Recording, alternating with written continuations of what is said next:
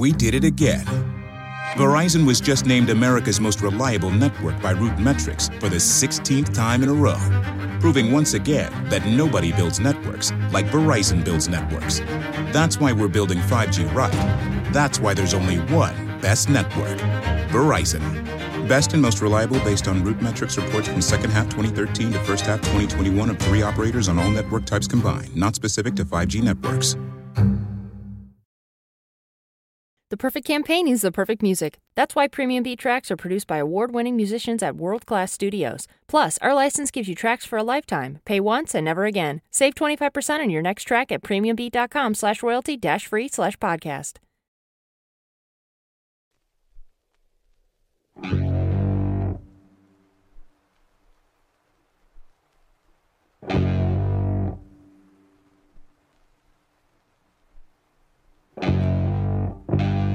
I maybe, maybe, I may be starting a series on police corruption. I, I haven't completely made up my mind. Some cops aren't smart and dedicated. Like on television, we've said that. We've talked about stupid cops and lazy cops, cops who don't know how to do their jobs. I don't know, we've talked about straight on malfeasance, uh, cops who are corrupt. This is Who Killed Theresa.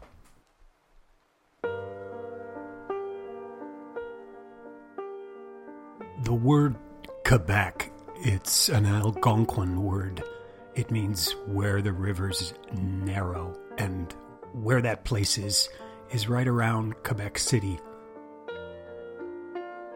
where the St. Lawrence River begins to taper in.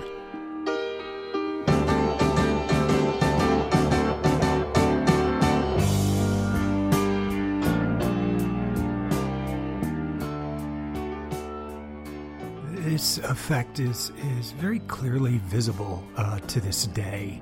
It's what uh, Samuel Champlain saw in 1608. But even to this day, if you're in Quebec City, uh, do yourself the favor, at least once, of staying or at least visiting the um, Chateau Frontenac Hotel, which sits on those cliffs overlooking the St. Lawrence.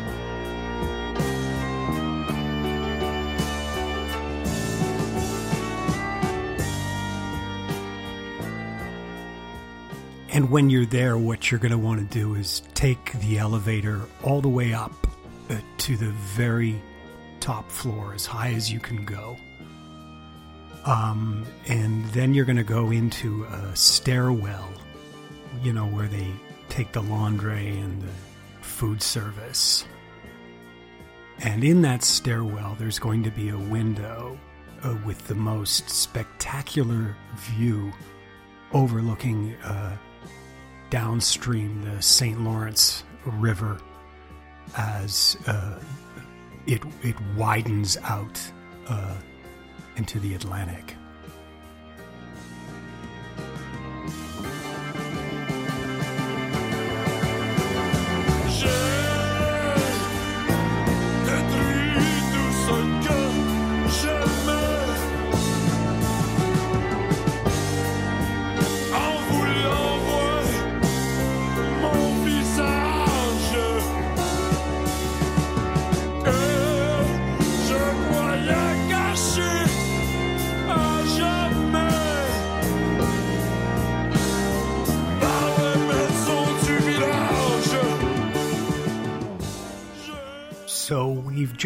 Just observed the vista, and we're coming back into the hallway of the hotel with the line of rooms headed for the elevator. And in front of one of the rooms, there's a this couple, and um, they're fumbling with the keys in the lock to get into the room. And the woman is stunning and she's she's dressed um, far too uh, formally uh, for like one o'clock in the afternoon. She looks, you know, she's all tricked out with uh, cocktail dress and stockings and high heels, um, and she's uh, young. And the guy um, is much older, um, uh, not dressed to the same degree. Uh, he, may have even been wearing like a velour uh, tracksuit um, and appears not local. She appeared French and local, but he uh, did not. Uh, they eventually make the key function. Go into the room, they close the door. Uh, later, I'm talking to my daughters about this, and uh, you know, talking about the view and what did you like. And one of them says, you know, I, I like the water. Another one says, I like the boats on the water. Third one says, I liked the princess and her daddy.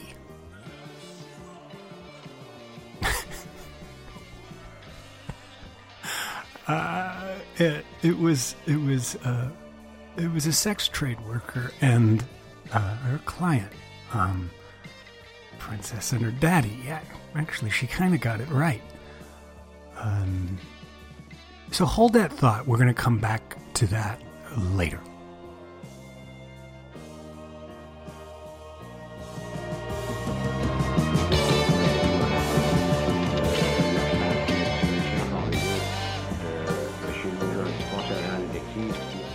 Commence le 5 novembre 1969 par la disparition de Louis-Georges Dupont, un enquêteur de Trois-Rivières. J'ai fait un mort, j'ai trouvé qu'il était déprimé, vous savez. La figure avait changé, il était amaigri, c'était pas le même. On November 10th, 1969, Detective Sergeant Louis-Georges Dupont of the Trois-Rivières police force was found dead in a field on the outskirts of town, slumped across the front seat of his unmarked police vehicle. Dupont had been missing for five days. It was rumored he was suffering from depression. He was shot twice through the chest, and his death was hastily ruled a suicide. There were many problems with this theory. Number one, Dupont's Colt 38 service revolver was recovered from the vehicle, but his fingerprints weren't on the weapon. Number two, no bloodstains were found on the interior of the car. Number three, though the coroner ruled he had been shot in the chest, the bullet wounds clearly showed that the holes on the front of Dupont's body were larger than the holes in his back, indicating he had actually been shot from behind, thus making suicide the implausible impossible. And uh, number four, at the time of his death, Dupont was in the midst of an investigation about police corruption within the Trois Rivières force. The two detectives who investigated Dupont's death were two of his superior officers. Uh, the corruption report that eventually came out of Dupont's investigative work recommended that the two detectives be fired. So, after a fairly circuitous opening today, we will be delving into the questions and mysteries of what has simply come to be known in Quebec as l'affaire Dupont. We will not have time uh, to go over every detail, every uh, minutiae um, about l'affaire Dupont, and that has already been done anyway. Uh, there's a lot of information already out there about this case, um, but the majority of it is in is in French.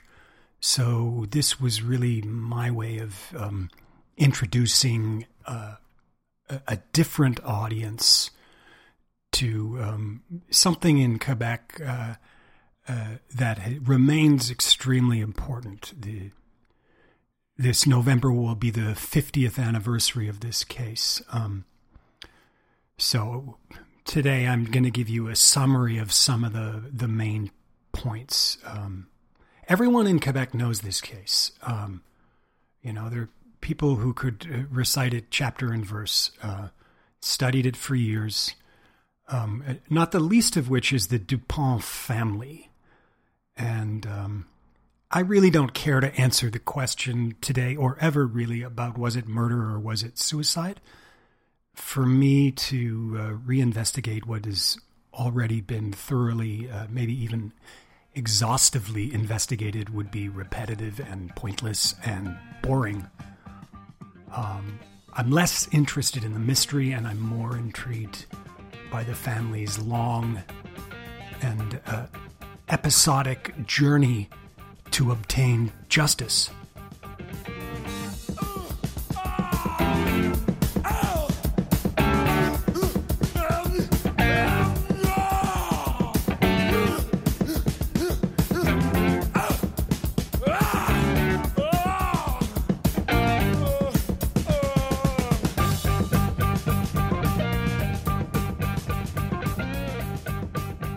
Trois Rivières police force had actually been the subject of two separate investigations by the Quebec Police Commission. There's the one in 1969 for which uh, Louis Georges Dupont was working on, and there's a later investigation in 1982. Little is known about the 1969 inquiry, as apparently it was a, a closed door affair, but the second inquiry, the 1982 inquiry, was a public event uh, and uh, apparently quite a circus, quite a shit show. Uh, it was held across the St. Lawrence River from Trois Rivières at uh, the courthouse in the little town of uh, Nicolet. And apparently, people would line up in the morning, uh, you know, with their coffee and then stampede the place to hear this shocking testimony about the 100 man Trois Rivières police force. There were accusations of perjury, uh, intimidation of witnesses, false reports, armed robbery, attempted murder, fabrication of evidence, conflicts of interest. In short, everything to suggest that the police force wasn't there to protect residents, but actually posed an imminent threat to them. Details of the corruption were reported by David Johnston uh, in the December 13th, 1982 edition of the Montreal Gazette. One of the most shocking testimonials came from a detective who revealed that uh, police staged two armed rob- robberies, two holdups in 1976 to improve their crime resolution rates. Um, the detective, uh, De, Denis uh, Leclerc, testified how he and a civilian accomplice gave two boys revolvers loaded with blanks and then instructed them to carry out uh, two corner store robberies. Uh, when the boys exited the staged holdup, police, of course, quickly pounced on them. Um, but there was a mishap. Uh, one of the boys, the 16 year old boy, was was injured when uh, uh, a police revolver accidentally um, went off and shot him. After his testimonial, uh, former Detective Leclerc was escorted back to prison because he was, in fact, now serving a 10 year sentence for the attempted murder of a local woman. So testimony continued. Several officers admitted that they owned and operated bars in Trois Rivières, uh, that they regularly allowed minors into the establishments. Uh, it's no big deal, Officer Constable uh, Martineau uh, said, um, while admitting that he, he was operating a company that also distributed cheese and sausage to local taverns and brasseries. Officers confessed that they kept uh, revolvers seized in weapons arrests for personal use, that police paid off informants with drugs, that residents were often extorted for cash. A stripper confessed that she had performed at the detectives' offices at the Trois Rivières HQ, uh, while other policemen boasted that they would regularly sleep with prostitutes at the station. The force turned a blind eye to the 250 prostitutes working uh, the downtown corridor. At that time, Trois had a population of about 45,000.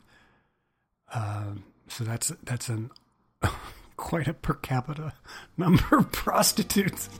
Um, it was alleged that the senior officers uh, controlled and possibly even uh, ran sex worker operations in the in the town.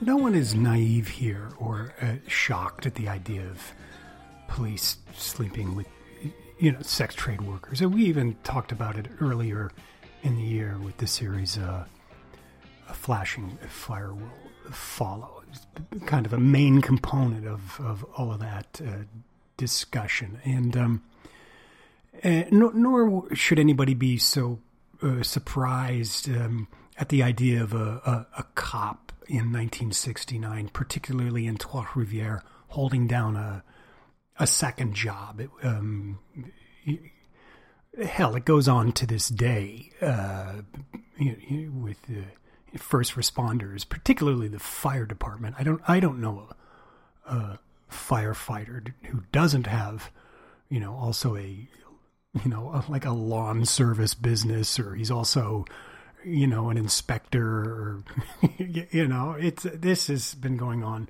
for a long time. But I think you need to understand a little bit about, uh, in order to understand what was going on here understand what Trois Rivières is and was in, in 1969.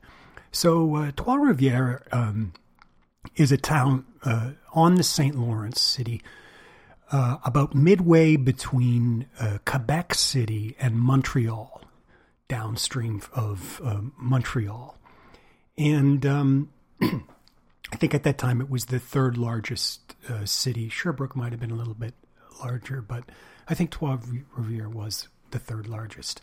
But, you know, an industrial town, uh, shipping industry, pulp and paper, um, and um, a, a, lot of construction going on at that time um, uh, in that area. And where um, where Quebec City would have been the center of tourism uh, in, in Quebec at that time, you know, everybody would come to a, a Canadian Pacific hotel like the Chateau Frontenac and stay there. Um, and Montreal would still would have been in that era this this center of commerce and the economy. Um, it it was the capital of com- commerce in 1969. Uh, wasn't until 76 that um, the separatists got into power, and you had the exodus uh, where Toronto became the center of, of, commerce. But that wasn't happening yet.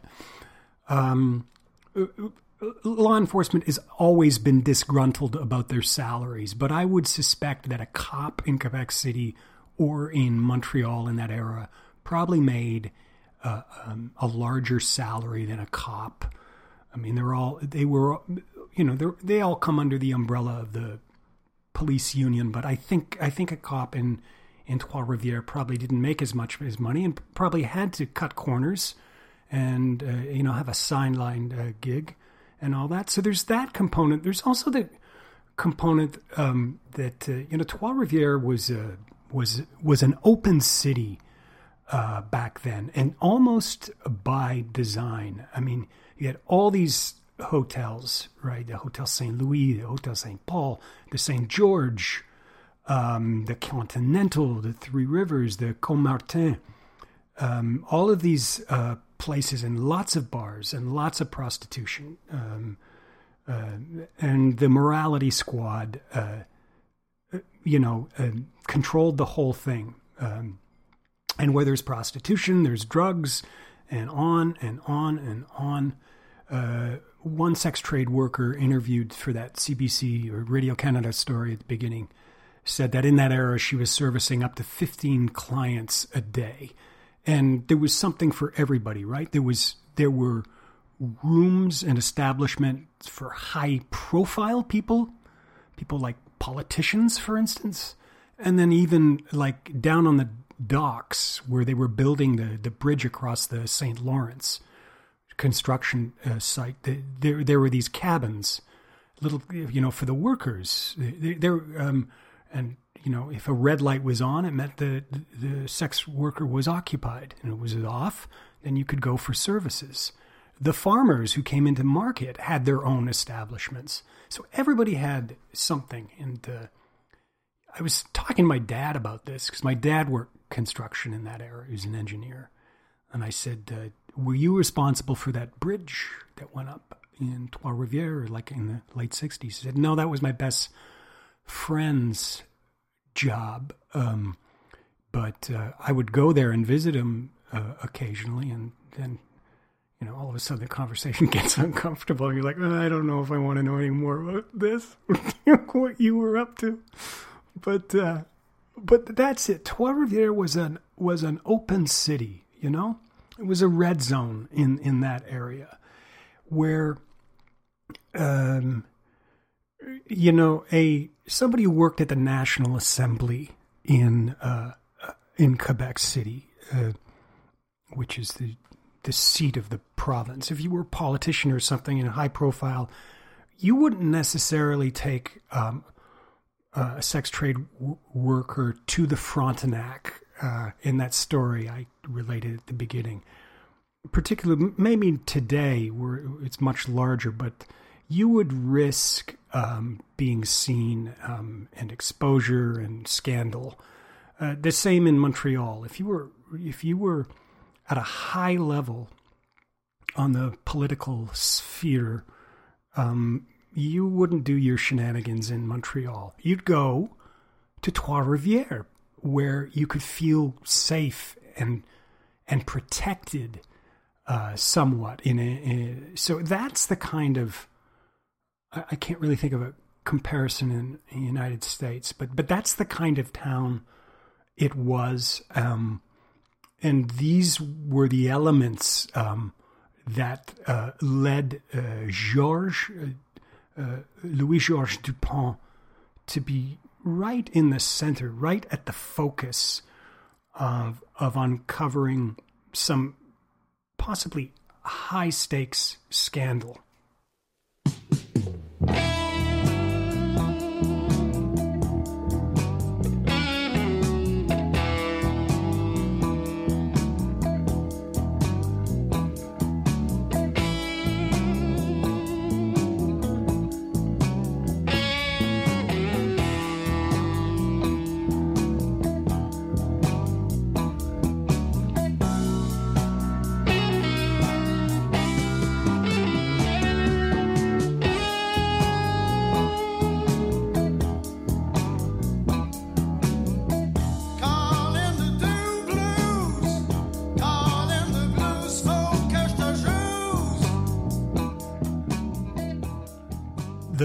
1982 inquiry was headed up by uh, Judge Denis Dion, who was a burly man. In, uh, and in 1978, he headed up a different public inquiry into organized crime in Montreal.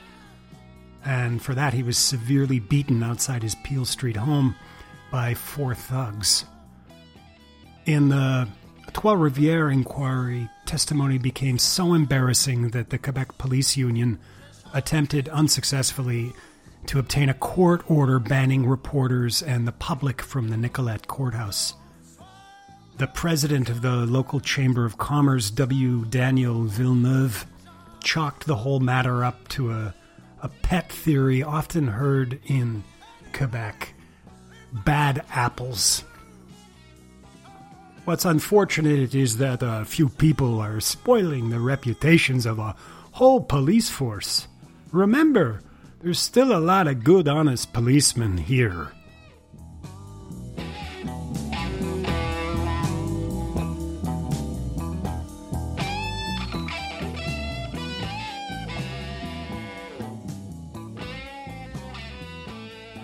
Which brings us back to Louis Georges Dupont.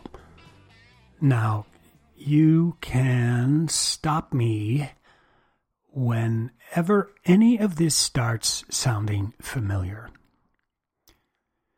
In the years after his death, Dupont's family, chiefly led by his two sons, Jacques and Robert Dupont, began privately sleuthing into Louis Georges Dupont's death some of the Dupont brothers' findings included uh, number one, that their father was killed by lead bullets, but the ballistics report on Dupont's uh, revolver only referenced metal tipped bullets.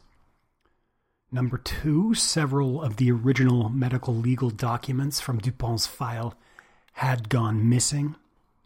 And number three, the Duponts hired two pathologists from outside Quebec, uh, one from Vancouver and the other from the United States, who concluded that the blood stain patterns and bullet wounds clearly pointed to murder.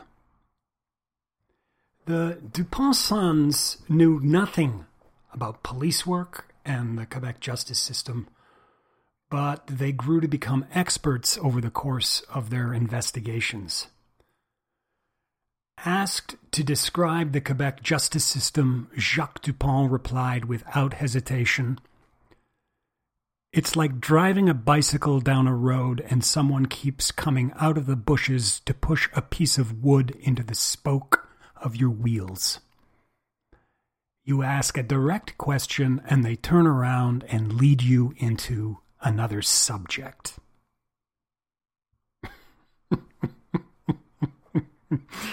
uh, right on, Jacques.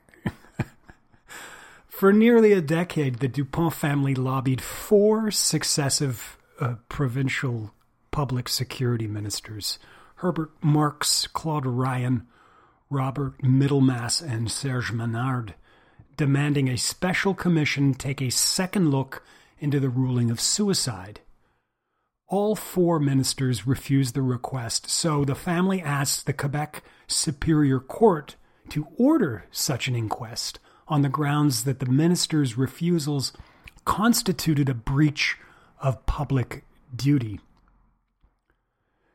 Justice Yvan Saint Julien agreed with the family and ordered Public Security Minister Serge Menard to open an inquiry. The investigation into L'Affaire Dupont began in the summer of 1996. Testimony was heard from over 50 witnesses, and before the process had even concluded, Justice Saint Julien, who by this time was merely an observer of the proceedings, publicly remarked that Dupont had been murdered, and he added, Since 1969, everything has been done to avoid casting light on this dark affair. The Dupont family even went to the extremity of having their father's body exhumed and re examined by Dr. Michael Baden, a forensic expert who had worked on the uh, O.J. Simpson defense team. In the end, it was all for nothing. In December 1996, in her 176 page report, presiding judge Céline Lacerte uh, Lamontagne ruled that Dupont's death was more compatible with suicide and incompatible with murder. Undeterred, the Dupont family vowed to keep fighting.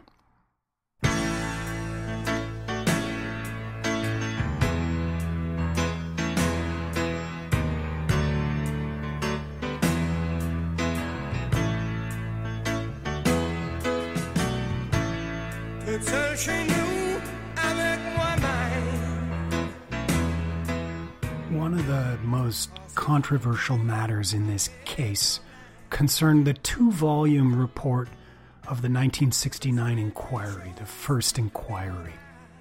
Remember, we are now talking about three inquiries. There's the one in 1969 that Dupont was working on directly, There's the 1981 inquiry, which was the public event at the courthouse in Nicolet that helped shed light on affairs in 1969. And then finally, there's the 1996 inquiry to determine the cause of death of Louis Georges Dupont.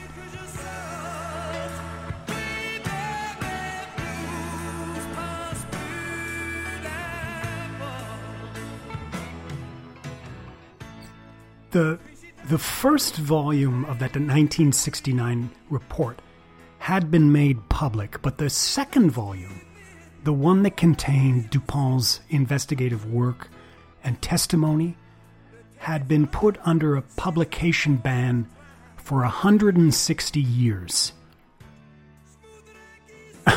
I'll say that again. The Quebec government ruled that a report into the corruption of a municipal police force cannot be seen by anyone until 2129.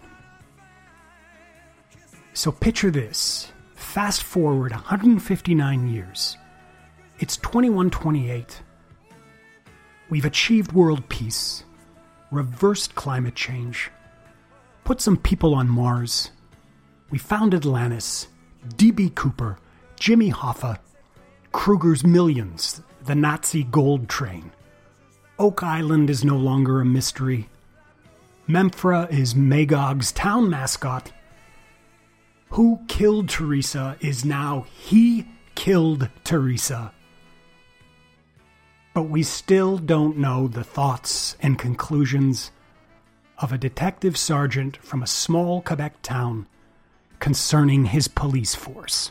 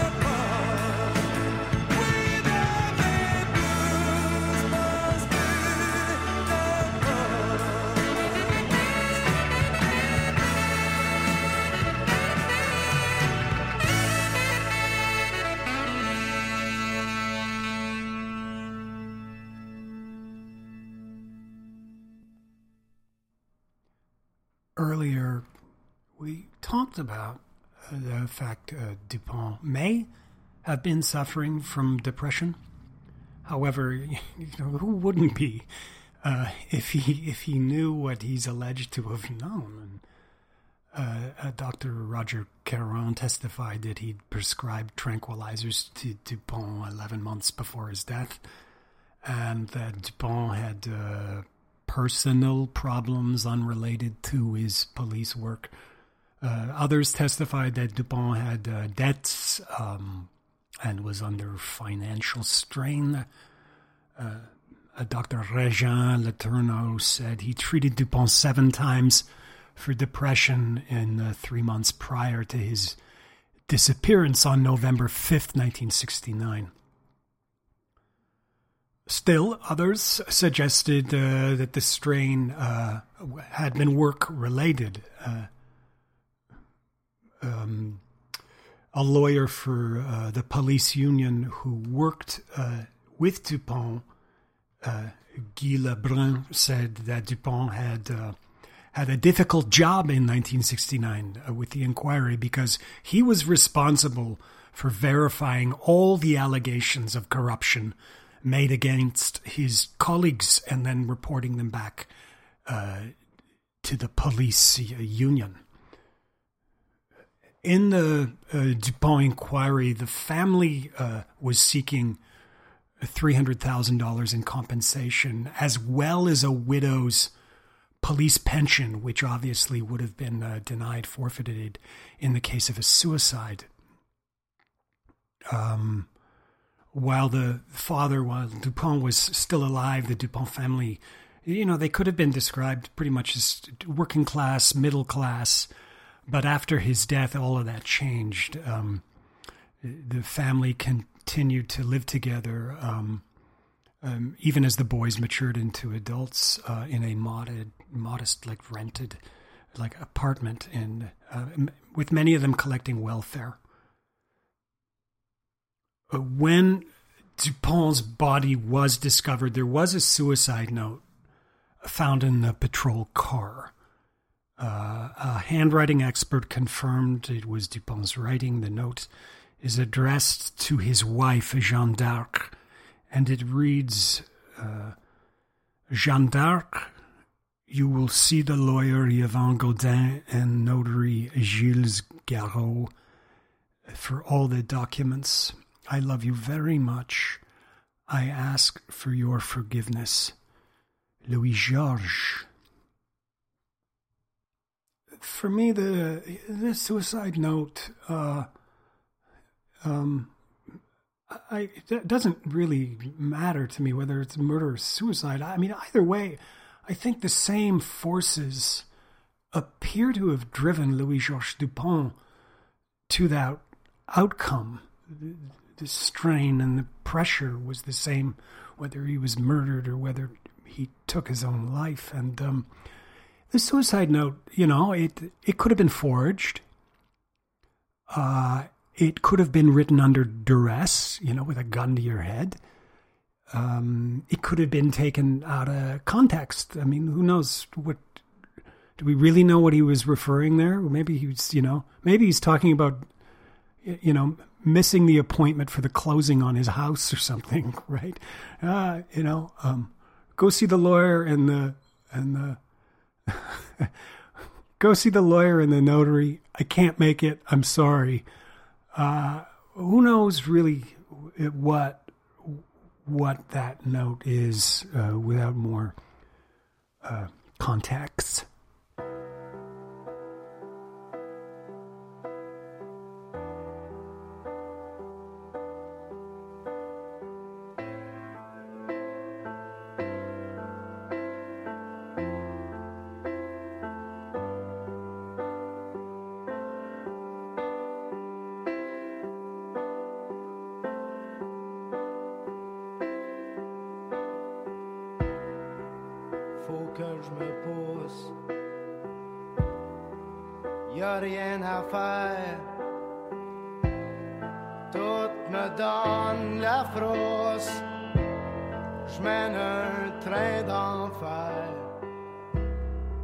At the 1996 inquiry, Dupont's wife, Jeanne d'Arc, testified.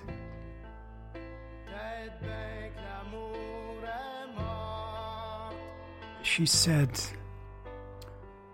Before my husband died, he was very upset, terrified. He said he was being followed and he was afraid someone was going to kill him. He told me it's not safe for me. It's not safe for you. And it's not safe for our children.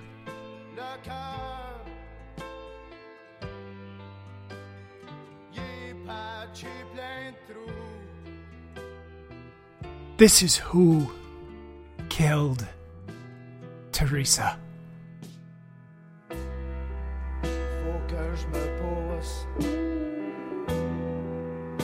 rien à faire. Tout me donne la frousse. Music today. That's the Quebec 70s rock blues band Offenbach. And I I love Offenbach. I think I think the foundations of Quebec rock are um, Harmonium, Offenbach, um, uh, Cano, and um, um, Beau Dommage. That's the foundation. Um, all of it, you know, you, you know, there's there's always one guy, you know, who you rebel against, and I guess that that's kind of like Felix Leclerc in Quebec is sort of like a Woody Guthrie uh, figure, um, check shirt and all that kind of thing, and then you know a, a Dylan comes along and makes that sound electric. So first there was Felix Leclerc, very traditional uh, folky music, and then there were a bunch of guys who saw what was coming and and really wanted to rock out, and that's uh, I I and I didn't um, listen when I was a kid. I was not listening to these acts. I was I knew who they were, but it was French, and I was stupid, you know. And you know, I was like, well, don't listen to that. I didn't come to that very late. I was listening to like Boston and Aerosmith, for Christ's sakes. Um, it's only since doing this podcast that I've found this music and just really, really loved it. And so Offenbach, uh, it was actually Isabeau who, uh, from the Guillain Potvin story, who who introduced me to uh, Offenbach. She kept sending me these songs. She said, "You should play this. You should play this." And it's like I don't get time. And then I finally listened to it. Um, I listened to their first album, which came out in the early '70s, Soap Opera which most of the music today is from. And I was like, whoa, what is this? I mean, I mean, I would, I would put that album up against um, anything from, from the blues era of Jethro Tull, the Allman Brothers, uh, the first ZZ Top album, absolutely. And like all great things, right? When, um, like when you first hear it, like the guy's voice is, is like, oh my, you know, he's not really going to sing like that, is he? I mean, is this a, a joke? Um, it's like, you're goddamn right he's going to sing like that.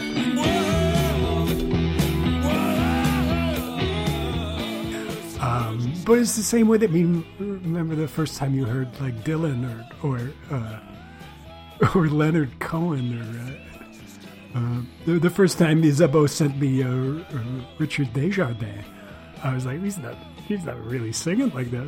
Oh, it's like, and then, and then all of a sudden, the next thing you know, you just grow to just love it. It's like this. Richard Desjardins is now like one of my favorites. Um, and then, um, you know, somehow uh, we got on this.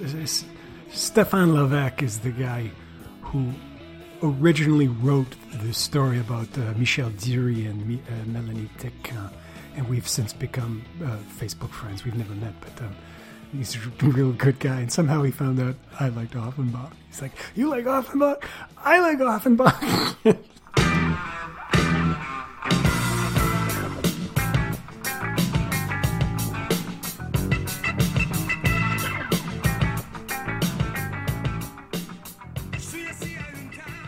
um, so I, I, I really, uh, it's great, sort of like offshoot of this. You meet great people like Stefan, like uh, uh, uh, actually a number of friends named Stefan, uh, Isabeau, Annie, Annie Richard, Christian Gravner, these people. Uh, and I, what I really like, I mean, not only is their music balls to the wall, right? They, they kind of in Quebec own the 70s. And, um, and they were the first Quebec act to headline the Montreal Forum, and that uh, and, and that was a really big deal, you know. And I think they saw, you know, people like Deep Purple and Led Zeppelin selling out the Forum, and they said, "Whoa, whoa, whoa, whoa, whoa, wait, wait, we can do that.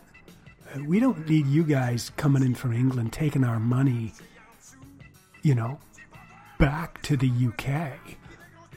We can do that on our own and make our own coin uh, thank you very much. You know, a friend of mine said the other night he sent me this clip of Joe Walsh talking about how there's no mojo in music today.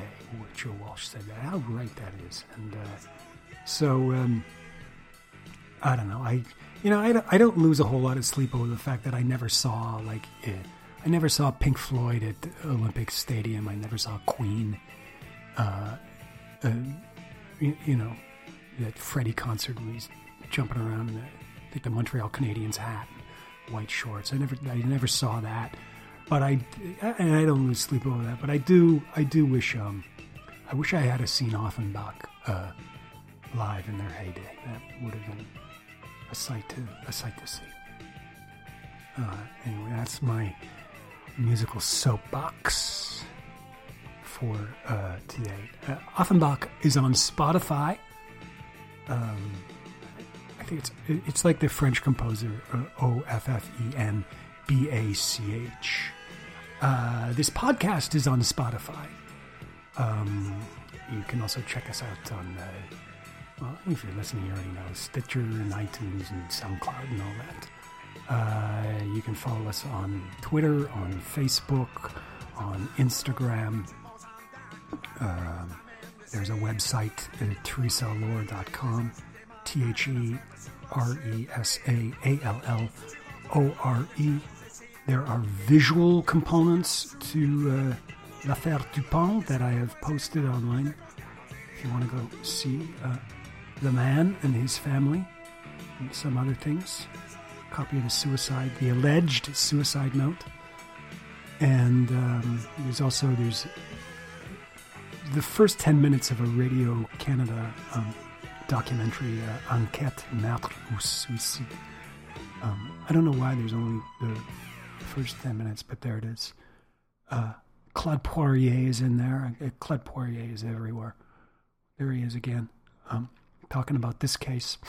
I think he was a radio journalist then and, and covered it in the day.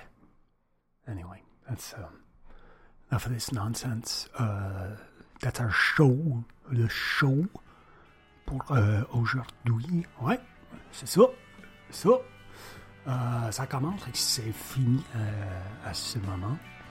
Alors, je suis John Allor, c'est qui, Who Killed Teresa.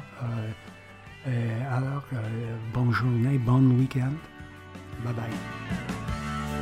Je comme un coyote.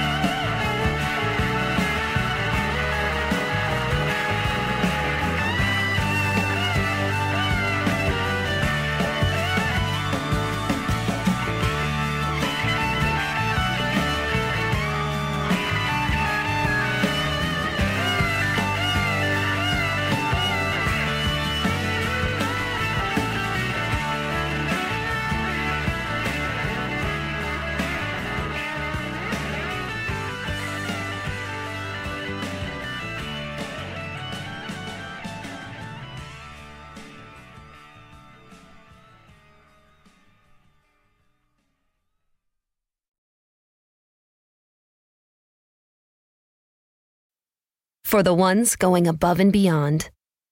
For the ones reaching out, helping out, and lending a hand. For the ones people count on.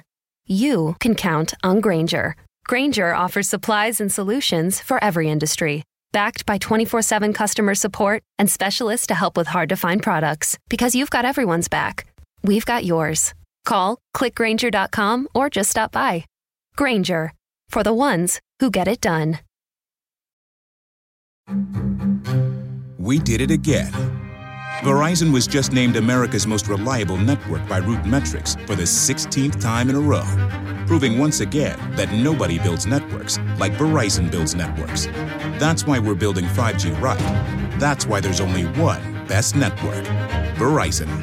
Best and most reliable based on RootMetrics reports from second half 2013 to first half 2021 of three operators on all network types combined, not specific to 5G networks.